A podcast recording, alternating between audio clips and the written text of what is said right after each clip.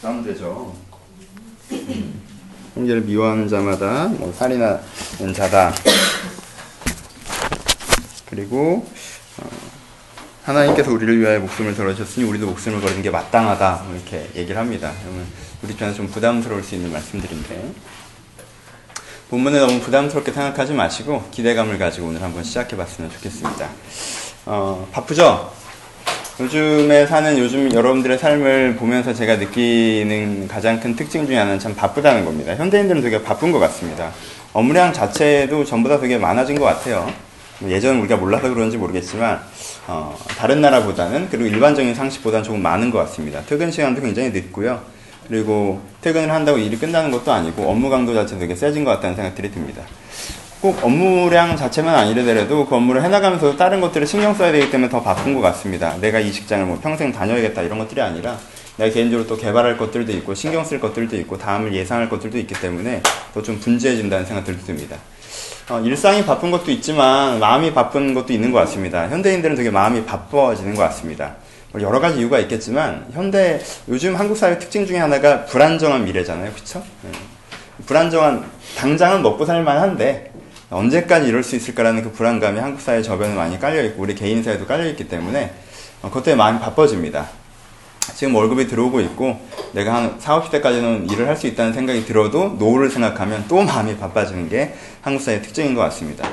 마음이 바쁘고요. 생활도 바쁩니다. 사람이 마음도 바쁘고 생활도 바쁘다 보면 아무래도 여유가 좀 없어지죠. 그쵸? 여유가 좀 없어집니다. 여유가 좀 없어지다 보면 내가 생각해야 되는 것들, 기억해야 되는 것들을 좀 잊어버리고 살기 십상입니다. 그렇죠? 그러니까 뭐 가족들이라든가 친구들이라든가 뭐 내 자기 개발을 위해서 좀 해야 됐던 일들이라든가 내가 예전에 좋아했던 취미라든가 그리고 뭐 가장 특징적으로는 신앙이라든가 하나님이라든가 이런 걸 좀 잊어버리고 살기 십상인 것 같습니다. 근데 이제 현대인들은 그걸 잊어버렸다는 걸 느끼면 어떻게 하냐면 또 하나의 스케줄을 만들어냅니다. 기도 시간을 내가 가져야겠다라든가 아, 내가 친구들을 한 달에 한 번은 만나겠다라든가 뭐 요가를 끊겠다든가 뭔가 나 자신을 위한 시간, 뭐 하나님을 위한 시간, 그리고 다른 사람을 위한 시간에 내가 어떻게 해야겠다 또 scheduling을 합니다. 그러면 어떻게 되냐면 더 바빠집니다. 그렇죠? 그러니까 더 마음의 여유가 없어지죠. 그래서 내가 오늘 full 스케줄을 소화했는데도 뭔가 안 한 게 항상 있는 것 같은 그런 어떤 다급함이나 조급함이나 스트레스 같은데 자기를 좀 방치하게 되는 경우들도 생기는 것 같습니다.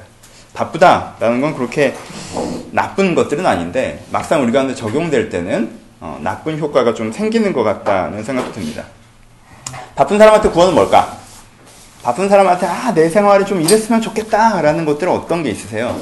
물론 얼마 전에 추석 연휴가 지나가셨는데 물론 어, 결혼하신 분들은 아무 의미 없는 연휴지만 이제 결혼 안 하신 분들에게는 또 의미 있는 연휴지 않겠어요? 얼마 전에 추석 연휴가 지나가셨는데 어때요? 자기 실제 스케줄이 바쁜 사람은요, 아, 수경이가 좋아하는 거죠. 해외여행 이런 게 되게 구원처럼 느껴집니다. 아, 너무 바빠.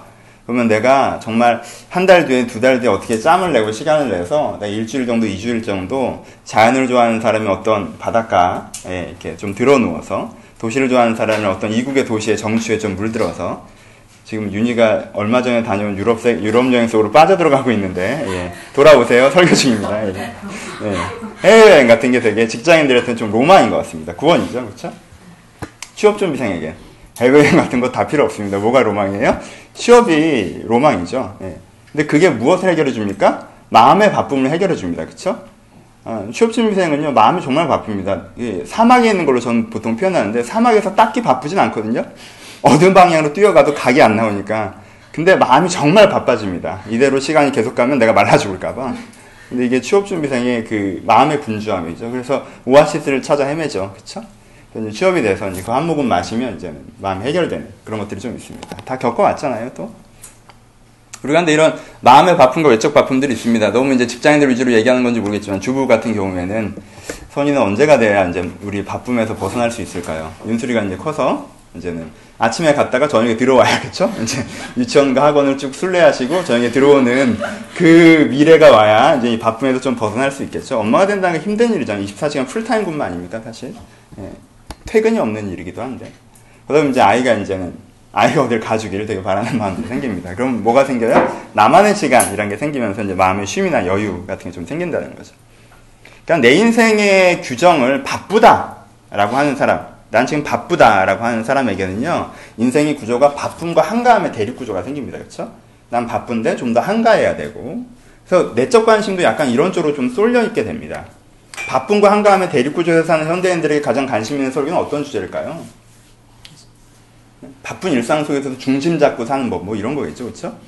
리사이클링 구조, 내가 휴식과 노동의 그 균형 잡힌 생활의 회복, 오늘을 살아도 미래를 사는 삶, 뭐 이런 겁니다, 그렇죠? 그래서 완벽주의에서 벗어나라, 뭐 이런 것들에 대해서 우리가 더 매력을 느낍니다. 물론 굉장히 중요한 얘기고요. 제 설교의 50% 가량도 아마 이런 쪽에 많이 focusing 되어 있습니다. 왜냐하면 여러분들이 당면한 문제들이기 때문에 그 바쁨을 어떻게 해결하는가는 여러분들 굉장히 중요한 주제이고 여러분들이 성, 신앙 안에 고민해야 되는 문제입니다. 근데 이제는 저는 요한일서 설교를 하고 있잖아요. 그러니까 제가 이 얘기를 길게 서두를 끊는 이유는 사실 이 부분인데 바쁜 사람에게 사랑이라는 설교는 어떻게 들릴까? 내가 바빠요, 그렇죠? 네, 사랑에 대한 설교를 목사님이 선포합니다. 요한일서 설교를 우리가 지금 한 달째 해오고 있는데 사랑이라는 설교를 선포하면요, 어, 바쁜 사람에게 사랑이라는 설교는 참 어떻게 얘기해야 될까요? 되게 거리감 느끼는 주제로 다가올 때가 되게 많습니다. 그렇죠? 아 감동도 돼요, 이해도 됩니다. 그래야 된다고 생각해요. 근데요, 그걸 갖다 뭐 이게 쓸 데가 별로 없습니다. 그렇죠? 갖다가 이렇게 쓸 때가 왜냐하면 막상 시작돼서 끝날 때까지 내가 돌아간 일주일 스케줄에서 내가 그걸 적용할 게 거리가 그렇게 마땅치 않다는 거예요. 그렇죠? 뭐 관계가 안 좋은 부분이 있었던 사람은 부담이 되겠죠. 아 내가 그 부하 직원 뭐 그 동료를 되게 미워했었는데 용서해야겠구나. 뭐 요 정도의 적용이 있을 수 있을지 모르겠지만 기본적으로는 아 그래 내 생활이 이래서 문제였구나. 내가 생활을 이런 마인드로 해보자. 이런 식의 어떤 적용은 좀 불가능하다는 거죠. 그렇죠? 그러다 보니까 사랑의 주제는 설교를 해도 가, 그때 감동을 받고 여러분들 동의를 해도 되게 어, 잘 잊혀집니다. 되게. 진짜 미워하는 사람이 있었던 경우에만 아 이거 어떻게 해?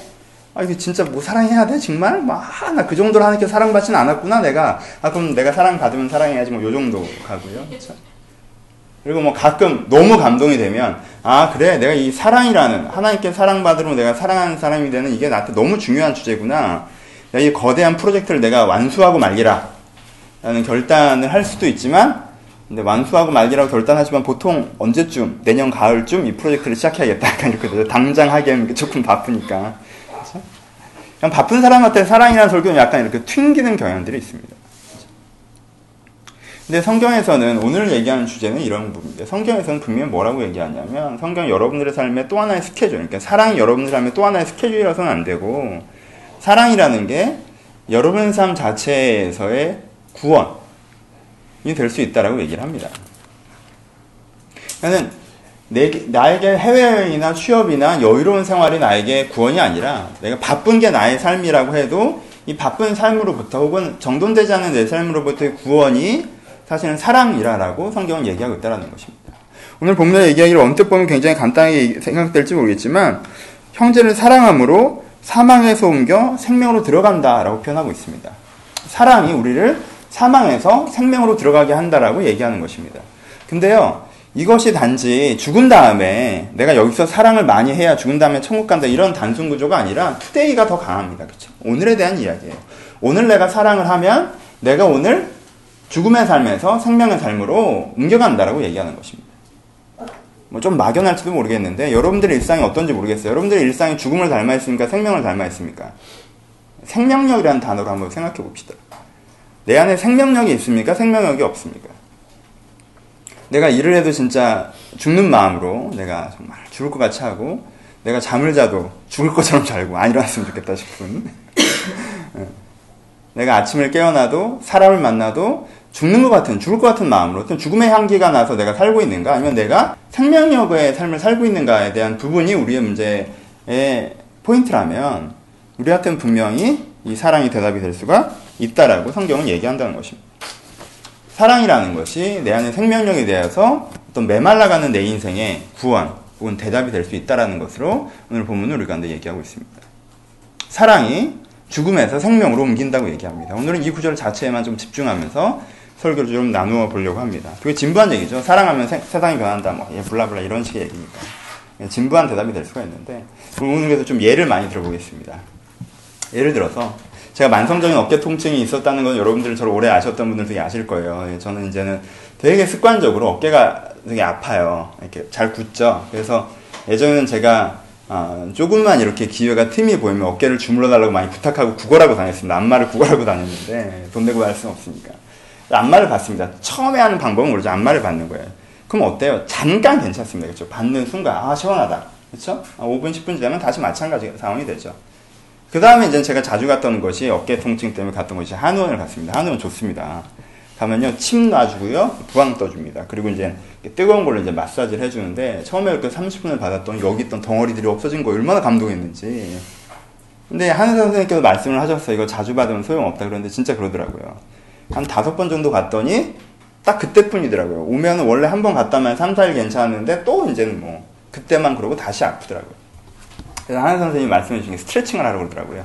스트레칭이 가장 효과가 좋았습니다. 미리 이제는 있잖아요. 이상한 포즈로 제가 하는 거 있거든요. 저랑 단기 선교 가신 분들은 공항에서 제가 그러고 있는 것들을 봤는데 어쩔 수 없이 하는 거예요. 아프니까. 예. 근데 스트레칭이요. 어깨가 굳는 사람이 스트레칭 하면 너무 아픕니다. 그러니까 이런 구도죠. 더 아프기 싫어서 미리 아프는. 그러니까 사실 그렇게 막 매력적이지가 않아요. 뭐 안마나 그런 것처럼 매력적이지 않아요. 아 죽겠다라고 하는데 좀 있다 하면 정말 아프니까 미리 이제 하는 그런 정도의 이제 일이죠. 저는 이제는 스트레칭을 해도 그렇게 안 나아졌었는데 좀 올해 되게 많이 났습니다. 아시죠? 그래서 올 초에 제가 한 3월쯤에 보니까 제 어깨가 태어나서 내 어깨가 이렇게 될 수 있나 싶게 부드러워졌어요, 되게. 스트레칭도 안 하고 안마도 안 받고 한의원도 안 다니는데 왜 그럴까요? 스트레스가 없어졌습니다. 그렇죠? 지가 하고 싶은 대로 사니까 어깨가 아주 가벼워지더라고요. 그래서 아 내가 이게 안마가 문제가 아니라 한의원이 문제가 아니라 스트레칭 문제가 아니라 지가 지 맘대로 못 살아서 그랬구나. 이제 알았습니다. 그렇죠? 그러니까 사람이 단선적인 시각으로 생각하면 어깨가 아프다고 하는데 마음을 편하게 먹으라고 하면요 기분 나쁩니다. 그렇죠? 어깨가 아파. 그럼 안마를 해주는 사람이 좋지 마음 편하게 먹으러 가는 사람은 별로 안 반가워요. 근데요, 그 진부한 대답이 사실 답일 경우가 많습니다. 그럼 머리가 아플 때 어떻게 합니까? 머리가 아플 때 약국을 가면 타이레놀 주죠. 한의원에 가면 국화차 마시라고 합니다. 인문학자들은 뭐라고 하나요? 인생의 그림을 다시 그리라고 합니다. 그렇죠? 그리고 절에 가면 뭐라고 하죠? 번뇌를 내려놓으라고 하고요. 교회 오면 하나님을 만나라고 합니다. 어디까지가 여러분들에게 진부한 답이고 어디까지 여러분들이 진부하지 않은 답입니까? 청소년들은요 머리 아프다고 하면요 할아버지가 국화차 마시라고 하는 것도 진부합니다. 그쵸? 머리 아프면 타이레놀 먹으면 직방인데 들어가는 순간 5분 뒤에 고통이 사라지는데 내가 국화차를 달아서 이렇게 하고 있을 이유가 없잖아요. 그쵸? 청소년들은 그렇게 받아들입니다. 단선적 사고라는 거죠. 그쵸? 단선적 사고입니다. 내가 눈에 보이는 형태의 단선적 사고를 갖고 있으면요. 깊은 대답에 대해서 항상 진부하게 받아들이는 패턴이 생긴다는 것입니다. 성적이 올라가는데 성적이 올라간다는 문제를 제시하는 사람한테 청소년들에게 쪽집게 과외 그거는요 대답입니다. 하지만 철저한 예습과 복습 아 진짜 짜증나는 얘기죠 그렇죠? 안 그래요? 이제 연애를 하려고 하는 사람에게 매력적인 이성 대답입니다. 근데 너를 진심으로 아껴주는 사람 이거 되게 진부한 얘기입니다. 그렇죠? 우리한테 이런 진부함에 대한 오해들이 있다는 겁니다. 진부하다고 무엇인가 부르는 이유는 사실 우리가 너무 단선적인 시각에 사로잡혀 있지는 않나? 라고 한번 고민해 봐야 되는 부분이 있습니다. 우리는 너무 타이레놀을 찾아다닙니다. 어깨가 아프면 안마를 받고, 기분이 나쁘면 기분을 풀고, 내가 인생에 문제가 있으면 문제에 대한 대답을 딱 얻고, 인생이 바쁘면 한가해지고, 그러면은 그 문제가 해결될 것인 것처럼 얘기하지만, 하지만 그 문제는 해결되지 않는다라는 것입니다. 그쵸? 우리가 해외여행을 갔다 오는 꿈을 꾸면서 지금의 고통을 견딜 수는 있지만 갔다 온다고 해서 변화되는 건 많지 않다는 거예요. 취업이 되면 모든 게 해결될 것 같다고 얘기할 수 있지만 그 오아시스 마신 이후에 나는 여전히 사막 한가운데 있다는 걸 다시 느끼게 됩니다. 근본적인 대답은 없다라는 거기.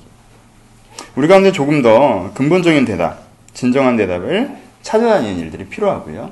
성경에서는 여러분들의 바쁜 삶, 여러분들의 고단한 삶, 어쩌면 여러분들의 갖고 있는 삶이라는 숙제에 사랑이 대답이라고 얘기하고 있는 것입니다.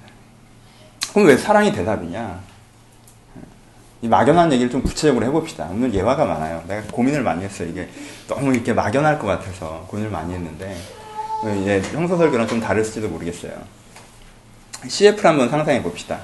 아파트 CF 같은 거, 내가 지금 그 정확한 브랜드가 어떤 건지 모르겠는데 아파트 CF예요. 상상할 수 있죠? 50평형대입니다. 거실은 통유리로 되어 있고요. 햇살이 가득 들어옵니다. 그런데 된통 거기 침대가 하나 있네요. 전체로는 화이트 톤이고요.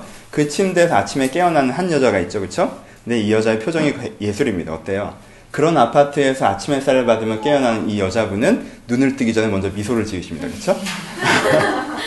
눈을 뜨기 전에 먼저 미소가 지어집니다. 따뜻한 햇살을 맞으면서. 그리고 다음에 눈을 뜨시고 정말 뒤태가 아름다운 모습으로 딱 기지개를 피며 일어나시면 새소리가 들리는 음악 소리, 새소리 같은 음악 소리가 나타나면서 이 아파트 CF 같은 아침이 시작되죠. 그렇죠? 두 번째 CF는 그 뭐죠? 캐주얼 정장 CF였던 것 같습니다.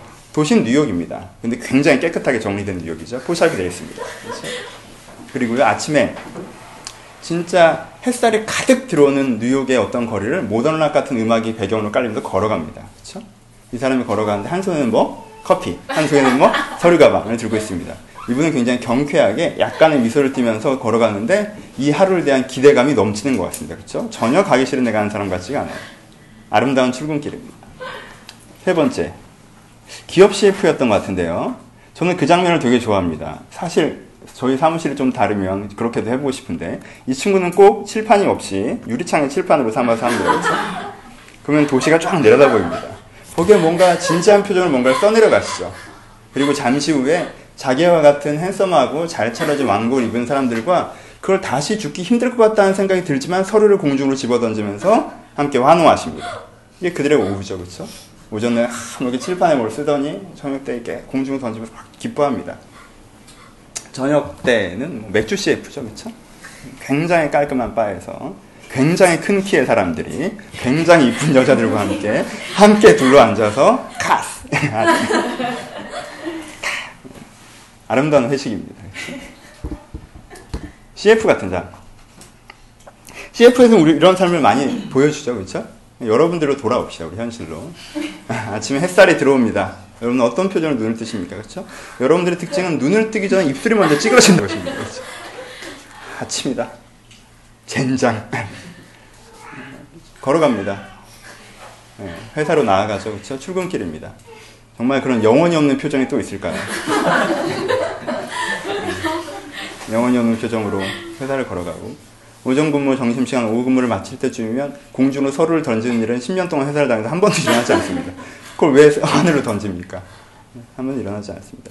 하는 오후 3시쯤 되면 나만의 10개명을 암송하죠. 내가 직장을 그만둘 수 없는 10가지 이유. 대출금이 아직 남아있고 10가지 이유를 암송하면서 오후를 견딥니다. 그리고 마지막 회식. 뭐 카스가 나올 수도 있지만 분위기는 조금 다릅니다. 그렇죠? 마음으로 이런 생각이 치밀어 오르죠. 이렇게 외치고 싶습니다. 니들은 이게 재밌니?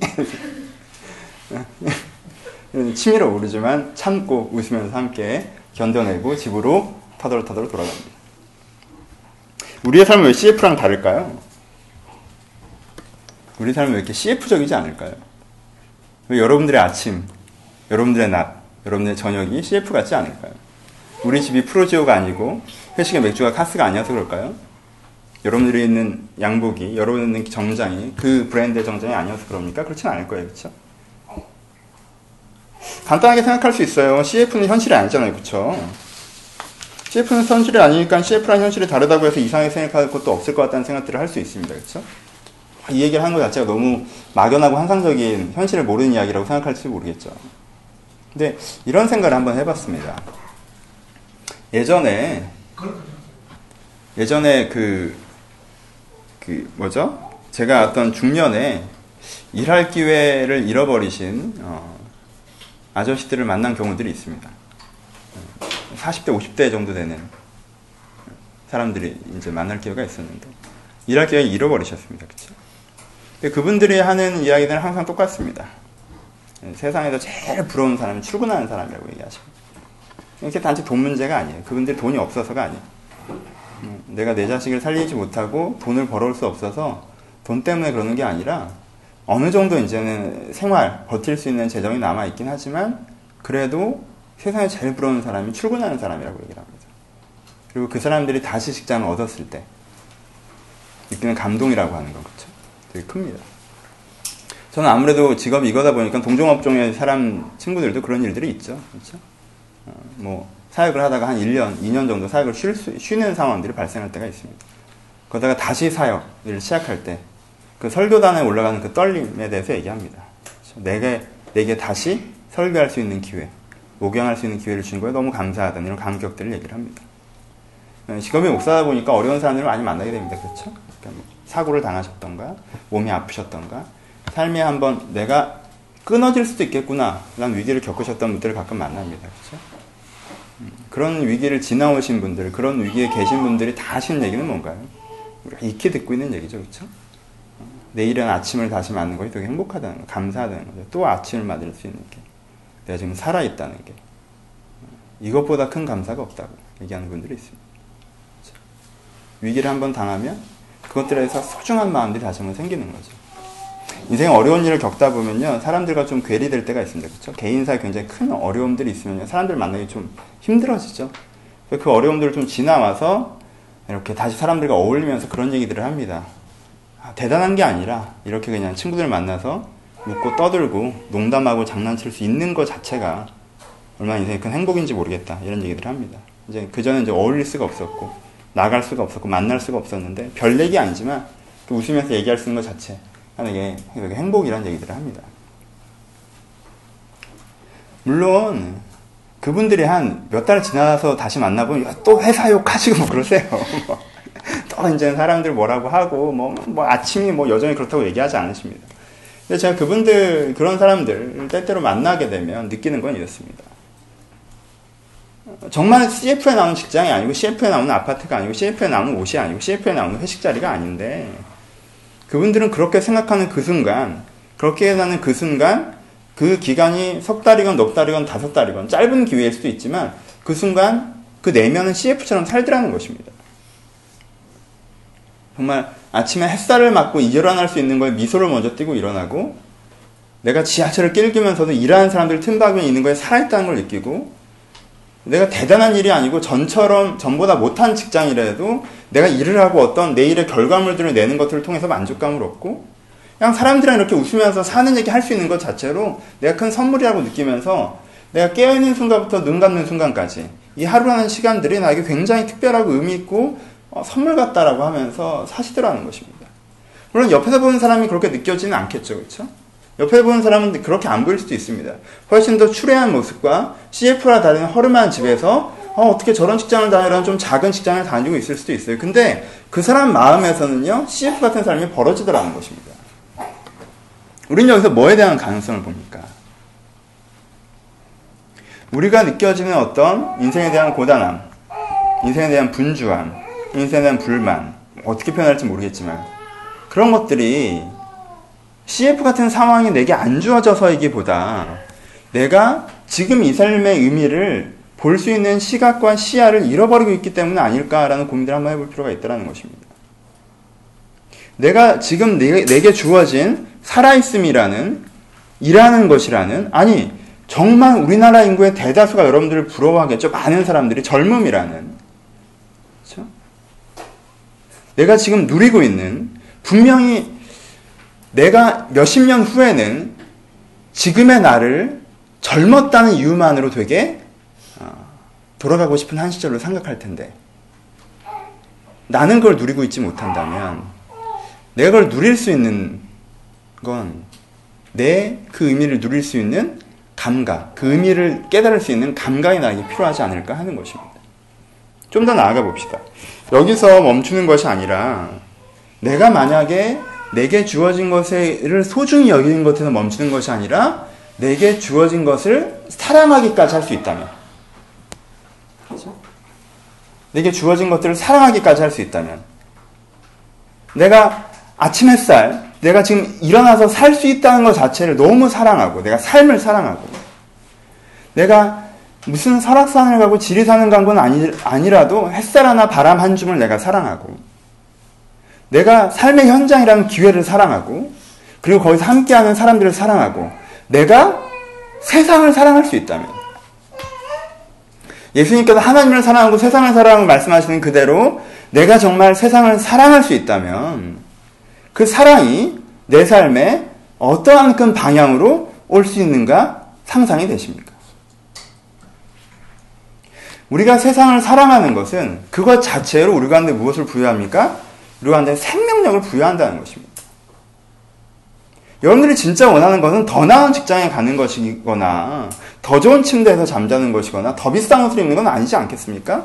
더 유머러스한 친구들을 만나고 더 성격 맞는 친구들을 만나는 건 아니지 않겠습니까? 우리가 진짜 필요한 것은 세상을 사랑하는 것이라는 것입니다. 그리고 사랑하게 되면 생명력. 정말 생명력 있는 아침. 눈이 떠지고 하루가 좋아진, 주어진 게 기쁜 그런 생명력 있는 아침. 언제 느껴보신 적 있으십니까? 느껴본 적 있으실 것입니까? 있으실 겁니다. 주로 단기 선교 같은 데 가면 잠깐 그런 친구들도 있죠. 그렇죠? 오늘 하루도 기대하기 때문에 피곤하지만 눈 뜨는 게 즐거워. 생명력 있는 아침. 생명력 있는 노동. 이 일을 하는 게 너무 고맙고 즐겁고 잘하고 싶고 행복하고 생명력 있는 관계. 내가 정말 사랑하는 사람들이어서 이 사람이 잘나고 못나고 아니야. 내가 이 사람을 정말 사랑하는 사람들이어서 이 사람들과 함께 있는 이 순간들의 행복함. 별거 아니라도. 그것들이 있다면 사랑한다면 하나님께서 우리를 사망에서 이 생명으로 옮기신다고 말씀하시는 것입니다. 그래서 분주하다고 말하는 우리들에게 바쁘다고 말하는 우리들에게 하나님께서는 우리에게 생명이 필요하다라고 얘기하시고 계시는 것입니다. 여러분들의 삶 혹시 죽음 같지는 않습니까? 그렇죠? 때때 우리는 그렇습니다. 그렇죠? 잠들어 있는 게 제일 좋고 아침 눈을 뜰 때마다 이대로 일어나지 않았으면 좋겠다. 잠들어 있는 게 제일 좋고 일하는 게 고통이어서 그냥 쉬고만 싶고 사람 만나는 것도 귀찮고 그냥 TV 앞에서 그냥 시체처럼 누워있는 게 좋지 만나는 것도 귀찮고 그러면 내 안에 남들이 뭐라고 해도 생명력이 사라지고 있다라는 생각은 안 하십니까? 뭔가 사망의 음침한 그림자가 내 삶을 덮고 있는 그런 그늘진 상황이라고 생각되지 않으십니까? 그렇다면 우리가 거기서부터 걸어 나와야 되지 않을까? 내가 뭘 준비하고 있는 사람일 수도 있습니다. 그게 해결되면 다 된다고 생각할지도 모르죠. 하지만 여러분, 그렇지 않습니다. 인생의 도전의 기회 앞에 서 있는 그것 자체의 생명력을 느끼실 수 없다면 그 기회들이 주어져도 여러분들 거기서 생명력을 느끼기는 어렵습니다. 내가 살아있고 젊고 난 내 인생의 도전 앞에 서 있다. 여러분들이 그 기회 자체를 사랑하게 된다는 것만으로도 여러분들이 이미 오아시스를 만나는 것입니다. 우리 가운데 이 죽음에서 생명으로 넘어가는 사랑이 필요합니다. 작게는 한 줌의 사랑이라도 우리 가운데 필요합니다. 조금 더 소극적으로는. 세상을 사랑이까지 안 되더라도 여러분 삶에 자그마한 사랑의 샘물이라도 있어도요, 삶에 큰 도움이 됩니다. 그렇죠? 친구들일 경우도 있고요, 가족일 경우도 있고요, 뭐 애인일 경우도 있고요. 그렇죠? 교회일 경우면 더 좋겠고요. 거기가 샘물인 사람들도 있습니다. 삶은 사랑하지 못하는데 세상은 사랑하지 못합니다. 아직까지. 근데 이 사람들을 사랑합니다. 이 가정을 사랑하고요. 이 교회를 사랑하고 이 친구들을 사랑합니다. 그래서요. 이 그 안에서 내가 사랑을 경험합니다. 그럼 어떻게 되죠? 그 관계가 그곳이 이 사람에게 생명 샘, 샘이 되죠. 그렇죠? 거기서 어떻게 돼요? 쉼도 얻고 거기서 위로도 받고 그것이 세상에서 나를 지켜주는 방패도 되고요. 내가 그래도 어떤 사람이라는 정체성을 유지해주고 그래도 나를 신뢰해주는 사람들을 통해서 다시 용기도 얻고 그 곳이 나에게 샘이 되어주죠. 그렇죠? 물론 소극적입니다. 그 샘을 찾아갈 때는 이 사람에게 생명력이 나타납니다. 그 약속, 그 만남, 그 집으로 돌아갈 때는 생명력이 있지만 나머지 현장으로 갈 때는 거기서 주는 힘으로 겨우 버티는 거겠죠. 하지만 그래도 샘이 있으면 살 수 있습니다. 그렇죠? 그정 샘이 있으면 삽니다. 웬만하죠. 샘이 아니라 그게 정말 좁은 아주 소극적인 사랑이라고 생각해 봅시다. 세상도 사랑하지 못하고요. 그건 사람들이나 영역도 없고요. 근데 그래도 한 사람이 있어요. 내가 사랑하는. 내가 사랑하는 한 사람이 있고요. 내가 사랑하는 한 가지가 있습니다. 근데 그게요. 어느 정도 힘이 있는 줄 아십니까? 그 사람을 살게 합니다. 인생이 피곤하고 피곤하고 피곤하고 고단하고 고단하고 고단해서 내가 이 피곤과 고난을 내가 왜 견디고 있나, 왜 버티고 있나, 자기 인생에 대한 의문과 회의가 들 때, 사랑하는 한 사람 때문에, 그런 내가 살아야겠다는 생각이 드는 삶을 견디게 하는 힘이 있다는 것입니다. 사랑이 대단한 것입니다. 많은 사람들이 그 자녀인 경우도 있죠. 내가 내 아내 때, 내 아이 때문에, 내가 이 아이를 위해서 살아야지. 그 산 사람이 이 사람을 견디게 하는 것입니다. 참게 하는 것입니다. 그렇죠? 거기서 멈추지 않습니다. 더 나은 사람이 되게 하기도 합니다. 그렇죠? 내가 이 사랑하는 사람에게 더 멋진 사람이 되고 싶은, 더 나은 사람이 되고 싶은, 더 좋은 걸 공급하게 주고 싶은 그 생각에 나를 살게 하고 나를 움직이게 합니다. 그렇죠? 사람만큼의 힘은 없어도요. 한 가지를 사랑해도 아 나는 공부하는 게 좋아. 난 돈이 좋아. 난 뭐가 좋아. 그 한 가지를 사랑해도요. 그 한 가지가 이 사람을 견디게 합니다. 살게 하죠. 대단한 겁니다. 근데 그것조차 없다면 그것조차 없다면 아예 사랑이 없다면 어떻게 될 것 같습니까? 여러분 안에 한 줌의 사랑도 남아있지 않다면 내가 다른 사람을 사랑하거나 다른 사람이 나를 사랑하거나 그런 한 줌도 남아있지 않다면요 내가 내 인생에 대해서 쉼이 없습니다. 그렇죠? 쉼이 없어요. 방패도 없이 어, 에너지도 없이 쉼도 없이 인생에 던져진 기분이 들기 마련입니다. 내가 이 한 줌의 사랑도 내가 남아있지 않다면 내가 낮에 너덜너덜해지는 가슴을 갖고 집으로 돌아갈 때도 어떤 기대감도 없게 됩니다. 그렇죠? 퇴근하고 집에 가지만 이 너덜너덜해지는 가슴은 집에서 또 방치되어 있을 거고 내일 되면 더 너덜너덜해질 거고 나를 지켜주는 한 사람과 나를 지켜주는 하나의 셈과 나를 변화시키는 그 세상이 없기 때문에 내 안에 계속 피로감이 누적되고 누적되어집니다. 내면은 계속 피곤이 쌓여 있고 내면 계속 너덜너덜해지고 내면 내가 방치되어 있는 기분으로 살아가게 됩니다. 정말 삶이 아침에 일어나서 심호흡하고 고통의 바다에 뛰어드는 잠수부처럼 왜 참아야 되는지도 모르고 뛰어들어서 견디다가 정이 되면 기어 나와서 쓰러져 있다가 다시 아침이 되면 또 심호흡을 하고 뛰어들어야 되는 이런 식으로 자기 삶이 보이기 마련입니다. 이렇게 되잖아요. 그러면요 영혼이 육체에 먹힙니다. 무슨 뜻이에요? 욕망만 남게 됩니다. 육신의 정욕, 안목의 정욕, 이성의 자랑. 그것이 삶의 에너지가 되어버립니다. 그렇죠? 그것으로 살게 되는 거예요. 그것 때문에 살아요. 한순간의 즐거움을 보고 참고, 그 즐거움을 추구하고, 그 즐거움이 지나가면 허탈하고, 그렇게 욕망의 사람으로 살다가 중간중간 마디마디에 욕망이 충분히 만족되거나 욕망이 충분히 좌절됐을 때 그때 문득 문득 회의주의, 내가 왜 살지? 라는 생각 한 번씩 하면서 그렇게 늙어가는 것입니다. 사랑이 없는 게 이렇게 어려운 것입니다. 그래서 하나님은 우리에게 사랑이 구원이라고 하시는 것입니다. 한 사람을 사랑하는 것도 여러분들을 구원해 줄 수 있습니다. 하지만요, 그게 인생 전체의 구원은 전혀 되지 못합니다. 버티는 거죠. 한 줌의 사랑도 여러분들의 끈은 될수 있지만, 생명줄 하나 잡고 버티는 게 인생에 대해서는 안 되지 않겠습니까? 하나의 샘이 여러분들을 살게 합니다. 근데 그샘한 바가지 마시고 정말 사망을 헤매듯이 햇살 아래 있다가 다시 저녁 때그샘한 바가지 마시는 이런 삶이 삶일 수는 없지 않습니까? 우리가 진짜 구원은 아까 얘기한 것처럼 세상을 될 때. 내가 삶과 사람과 세상을, 도시를, 자연을, 일을, 한국을 사랑하게 될 때, 내 안에 새로운 삶이 시작될 수 있다는 것입니다. 우리가 이런 사랑에 대해서 추구하지 않는 이유는 몇 가지 오해 때문입니다. 첫 번째 오해는 이미 말씀드렸죠. 그렇죠? 바쁘다의 오해예요. 난 바쁘기 때문에 그럴 여유가 없다. 이게 우리가 갖고 있는 첫 번째 오해 중에 하나입니다. 두 번째 오해는 이 약간 텍스트에서 옵니다. 음, 좀 다른 얘기지만 텍스트에서 옵니다. 텍스트 자체를 그냥 읽으면요. 아까도 처음에 말씀드렸던 것처럼 약간 숨이 턱 막힙니다. 그쵸?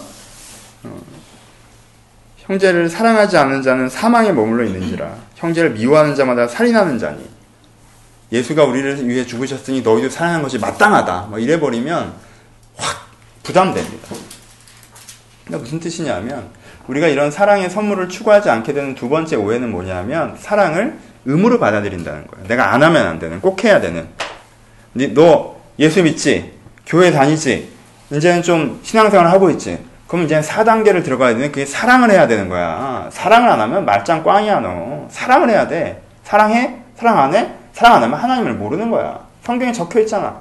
하나님은 사랑이시니. 사랑하지 않은 자는 하나님을 알지 못하는 거다. 얼마나 어려운 일이야. 해야지. 너 하나님 모르고 싶어? 아, 이런 식으로 가는 거야. 그럼 또 죽음인데? 약간 이런 식으로. 우리는 이 논조를 그대로 읽다 보면 약간 협박조로 읽는 그게 굉장히 부담스러워. 그렇죠? 요한이 말은 부드럽게 하는 것 같은데 굉장히 부담스럽게 하는 그런 식으로 우리가 다가올 수 있다는 거죠. 그래서 사랑하면 이렇게 약간 어 교회에서 사랑 얘기하면 되게 싫은, 네, 되게 부담스러운 이렇게 이 느낌이 옵니다. 근데 여러분 톤이 중요하다고 반복해서 말씀드렸어요. 요한일서는 톤이 되게 중요해요. 무슨 뜻이냐면 여러 그 이제 강의 때 자주 말씀드리죠. 우리는 성경을 읽을 때 한국 사람들이 갖고 있는 편견 중에 하나가 여러분들이 논어를 안 읽었음에도 불구하고 유교적인 배경들이 있어서 논어 읽듯이 성경을 읽는 경향이 있습니다. 다른 표현으로는 경구나 법칙처럼 읽는다는 거예요. 그러니까는 신명기 읽듯이 성경 전체를 읽습니다. 그렇죠? 하나님께 이렇게 하라고 하셨어라는 법조문처럼 읽는 거예요. 여러분 시편에 독주와 소주를 멀리하, 어, 멀리하지 말라고 적혀 있습니다. 그러면은 독주와 소주를 멀, 아 독주와 소주를 쳐다보지 말라고 적혀 있어요. 그러면 독주와 소주를 진짜 쳐다보지 말라는 거예요? 시편은 뭡니까? 시죠. 시는 법이에요, 아니요? 아니죠. 은적인 표현이죠. 그렇죠? 그러니까 그걸 보고 내가 고깃집에 갔는데 여기 요즘에도 이효리 맞나요?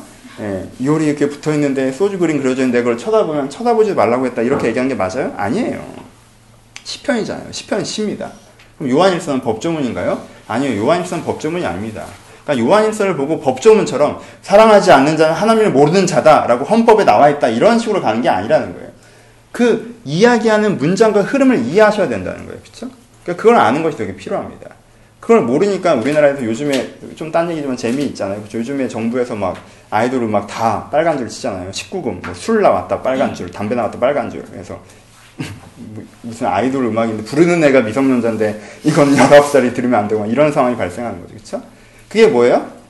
뷰의 차이죠. 그렇죠? 문화적인 글, 글쓰기와 어, 기계적인 뭐 법적 법률적인 글읽기에 충돌해서 생기는 문제들입니다. 그러니까 요한일서를 어떻게 읽어야 돼요? 요한일서 톤을 보십시오. 요한이, 요한이 얘기할 때요, 야, 이건 이거야! 라고 얘기한 적이 한 번도 없어요. 너 이런 거 알잖아! 라고 얘기해요. 여기서도 어떻게 얘기합니까? 너희가 여기서 이런 것들을 아느니라. 너희가 이런 것들을 아는 바라. 너희가 이미 이것들을 알고 있었다. 이렇게 얘기합니다. 그쵸? 요한의 논점이 어떻게 되냐면요. 사랑하지 않으면 지옥이야. 이렇게 얘기하는 게 아니라, 야, 너 사랑이 네 인생에 굉장히 중요하다는 걸 이미 겪었고 알잖아. 근데 너 저, 요즘에 철학적인 관심에 너무 빠져서 그거 잊어버리고 살더라? 야, 그러면 안 돼. 그게 널 바꿨잖아. 그것 때문에 다른 사람이 바뀌잖아. 그게 없으면 아무것도 안 되는 거잖아. 너 이거 그거 알잖아. 그걸 기억해. 그걸 다시 소중하게 여겨야 돼. 네가 그걸 함부로 여겼어. 이렇게 얘기하는 거예요. 그렇죠? 그러니까 이미 아는 사람들끼리의 정서적인 기억하게 하기, 격려하기 이런 논조로 잡혀 있습니다. 이건 법조문이 아니에요. 그러니까 여러분들이 이것을 굉장히 단선적으로 받아서 의무화시키면 우리는 큰 오해에 빠지게 됩니다. 이건 선물입니다. 그렇죠? 선물이에요. 요한이 우리 가운데 얘기하는 이 사랑이라고 하는 건요, 선물이지 법이 아닙니다. 그리고요, 이렇게 법조문으로 생각하면 어떻게 되냐면, 난 아직 예수 믿는 단계, 교회 생활하는 단계, 신앙생활 하는 단계, 이 3단계를 지나서 이제 그 다음에 사랑의 단계, 4단계, 5단계로 설정하죠. 어떻게 돼요? 내가 성숙해야 사랑을 한다라고 생각합니다. 하지만 그럼 그럽니까? 아니에요. 사랑을 해야 성숙해지는 거예요. 사랑을 해야 여러분들이 바뀌는 겁니다. 그렇죠? 여러분, 가끔 농담처럼 그런 얘기 합니다, 요즘에는. 부모가 부모답지 못한 사람들이 가끔 뭐 뉴스에 나오고 이러니까 부모한테 시험 봐야 된다 뭐 이런 얘기 농담처럼 합니다. 하지만 일반적으로는 그런 이상한 사람들 말고 일반적으로는 어때요? 성숙한 사람이 돼서 부모가 됩니까? 아니요. 부모가 되면 성숙해집니다. 내가 이 어린아이를 갖게 되고 이 아이에 대한 책임감을 갖게 되고 내가 이 아이에게 부끄럽지 않게 살고 싶다는 마음을 먹게 되고 이 아이를 내가 감당하고 싶은 마음을 먹게 되고 나는 이제까지 이멋대로 했는데 이런 모습이 이 아이에게 피해가는 게 싫고 이런 모습을 애가 닮는 게 싫고 그럼 내가 더 나은 사람이 되고 싶어 하고 그게 부모 마음이에요. 사랑하니까 성숙하는 겁니다. 성숙한 사람이 사랑하게 되는 게 아닙니다. 성숙한 사람이 사랑하게 되는 거라고 얘기한다면요, 사, 사다리를 치워놓고는 3층으로 올라가라고 하는 거랑 똑같은 행동입니다. 그러니까 성경이 우리 가운데 굉장히 부담스러운 것입니다. 사다리는 없죠, 올라는 가야 되죠. 그렇게 얘기하는 것이 아닙니다. 요한은 선물이라고 얘기합니다. 너 왜 이것을 잊어버렸니? 사랑이 네 인생에 생명력을 줬잖아. 근데 너 지금 사는 거 봐. 내가 보기엔 네 인생에 생명력 없다. 너 지금 죽은 것처럼 사는데 네 인생에 죽음의 향기가 나고 있어. 네가 그렇게 햇살 같은 삶을 살았던 게 기억나지 않아? 그게 얼마나 행복했는지 기억나지 않아? 얼마나 소중했는지 기억나지 않아? 근데 왜 그걸 잃어버리고 지금 이렇게 죽음같이 살면서도 이게 좋으냐? 이게 성장이냐? 이게 뭐나 됐냐? 거기에 그렇게 앉아있어. 걸어 나와. 라고 얘기하고 있는 것입니다. 요한은 사랑의 선물이라고 우리 가운데 이야기합니다. 우리가 어떻게 이 사랑을 받을 수 있나에 대해서 많이 얘기했습니다. 오늘은 그 얘기는 하지 않고 결론을 내리겠습니다. 본문에 이미 설명하고 있죠. 형제를 우리 그가 우리를 위하여 목숨을 버리셨으니 우리가 이로써 사랑을 알고 우리도 형제를 위하여 목숨을 버리는 것이 마땅하니라. 이 마땅하니라는 단어 우리가 애매한 어감으로 들리는데요. 당연히 그렇게 된다는 뜻입니다. 그렇죠? 뭐가 됐을 때, 뭐가 됐을 때, 이제까지 내가 3주 동안 계속 하는 설교죠. 뭐가 됐을 때 여러분들이 하나님이 여러분들 얼마나 사랑하시는지 그 인격과 소통하게 될 때, 예수가 나를 위해 죽으시는 그 큰 사랑을 내가 알게 될 때, 여기서도 표현하지 않습니까? 우리가 이로써 뭘 알고? 사랑을 알고. 예수가 죽으셨으니까 너도 그렇게 하라는 게 아닙니다. 그가 우리를 위해 모습을 버리셨으니 그것 때문에 우리가 뭘 알게 됐어요? 우리가 이로써 뭘 알아요? 사랑을 알고. 사랑을 하는 방법이 무엇입니까? 하나님이 여러분들에게 어떠한 사랑을 갖고 계신지 인격적인 소통과 교감을 하는 것. 내가 그 하나님의 사랑을 누리는 것. 그 하나님의 사랑을 누리고자 하는 것. 그것들을 통해서 우리가 사랑을 알게 된다는 것입니다. 그리고 내가 내 인생을, 내 자신을, 내 사람들을, 내 하루를 사랑할 수 있게 되는 것입니다. 그리고 그의 인생의 생명력이 생겨나는 것입니다. 말씀 마칩시다.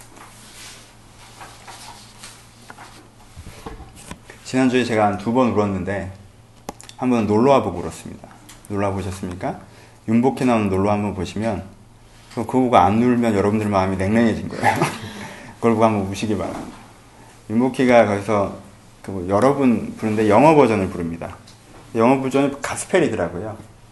하나님이 나에게 말씀하셨다 이렇게 표현됩니다. 그가 나에게 말하셨다 이렇게 표현되고요.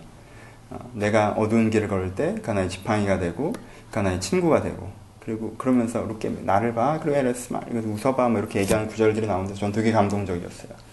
그 다음에 모든 사람이 이 길을 지나가니까 너도 이 길을 지나갈 수 있고 내가 니네 옆에서 이 길을 지나가도록 지켜주겠다고 얘기하는 분들이 나옵니다. 굉장히 감동받았습니다.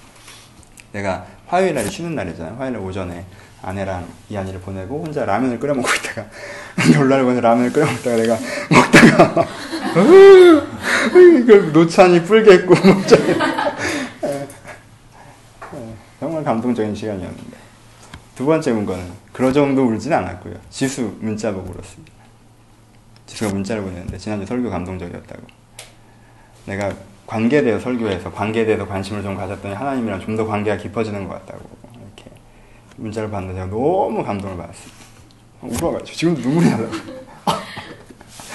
아, 사랑이라고 설교하면 한숨 푹푹 쉬는데 한 명이 이렇게 감동받다고 얼마나 은혜가 되든지. 제 안에 약간 그 두려움이 있어요. 저는 있는 두려움이 뭐냐면 여러분들을 볼 때, 나를 볼 때 여기 앉아 있는 누구와 얘기해도 교회라는 것이 어떠해야 되고 현대 교회가 뭐가 문제고 또 우리는 어떤 교회를 지향한다고 얘기하면요 다 같은 얘기를 합니다. 지성적 연대가 여기에 있어요.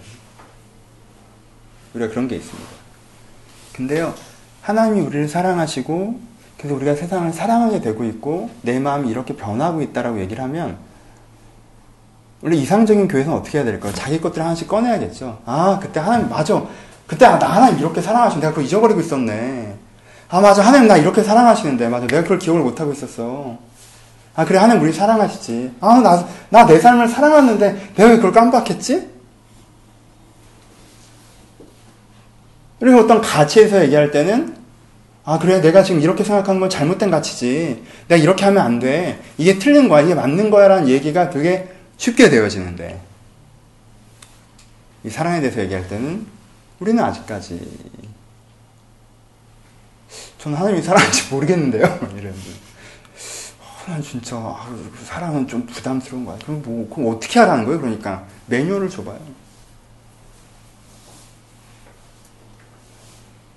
우리는 좀 이러지 않나라는 생각합니다.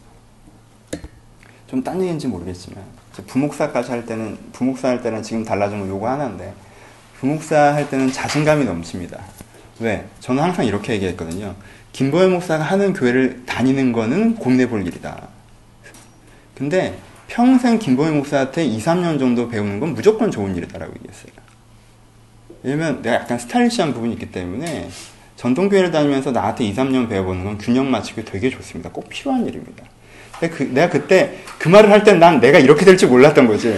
부부마랑이 돼서 돌아오는데, 김보영 목사 교회를 다니면 꼭 생각해봐야 될 얘기를 했던 부분이 내가 돌아오는 게, 그쵸?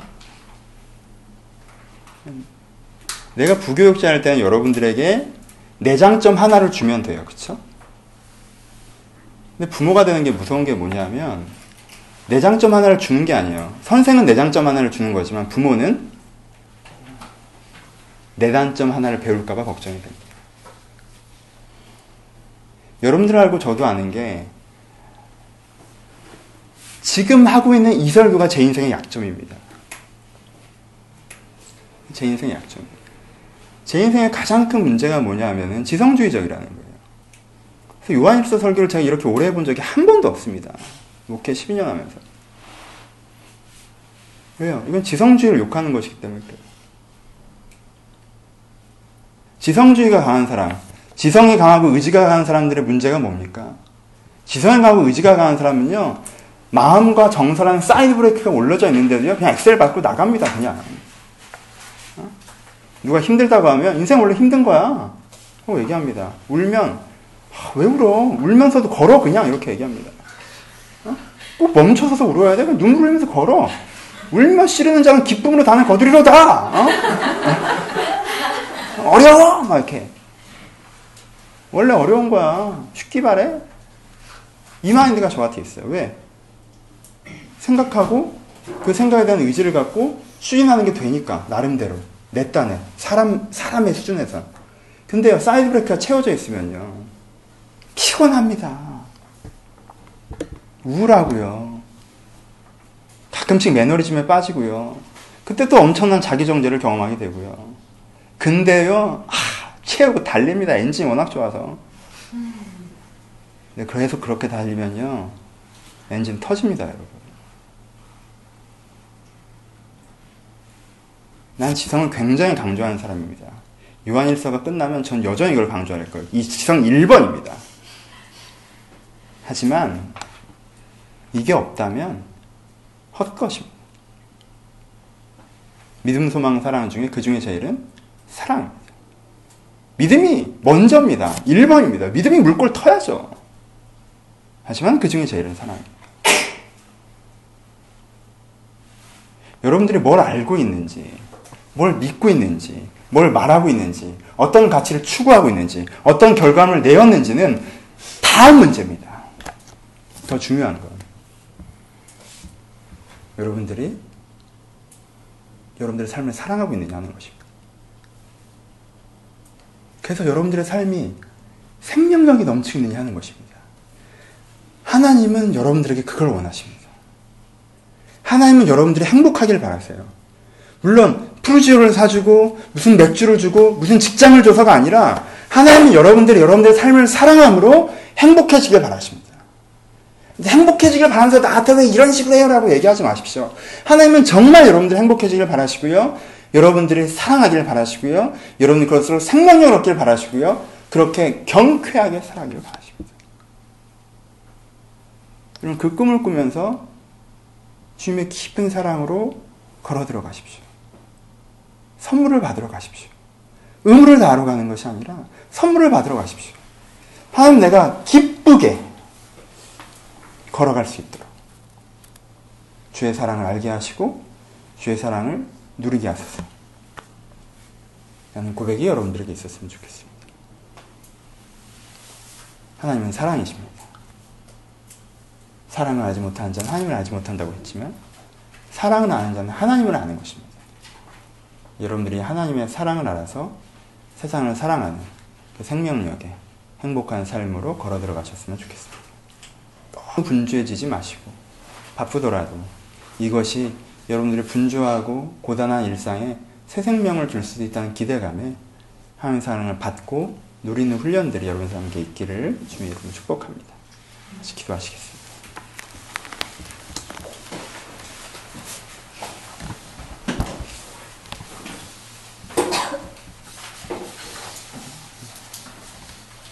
어떤 쪽입니까?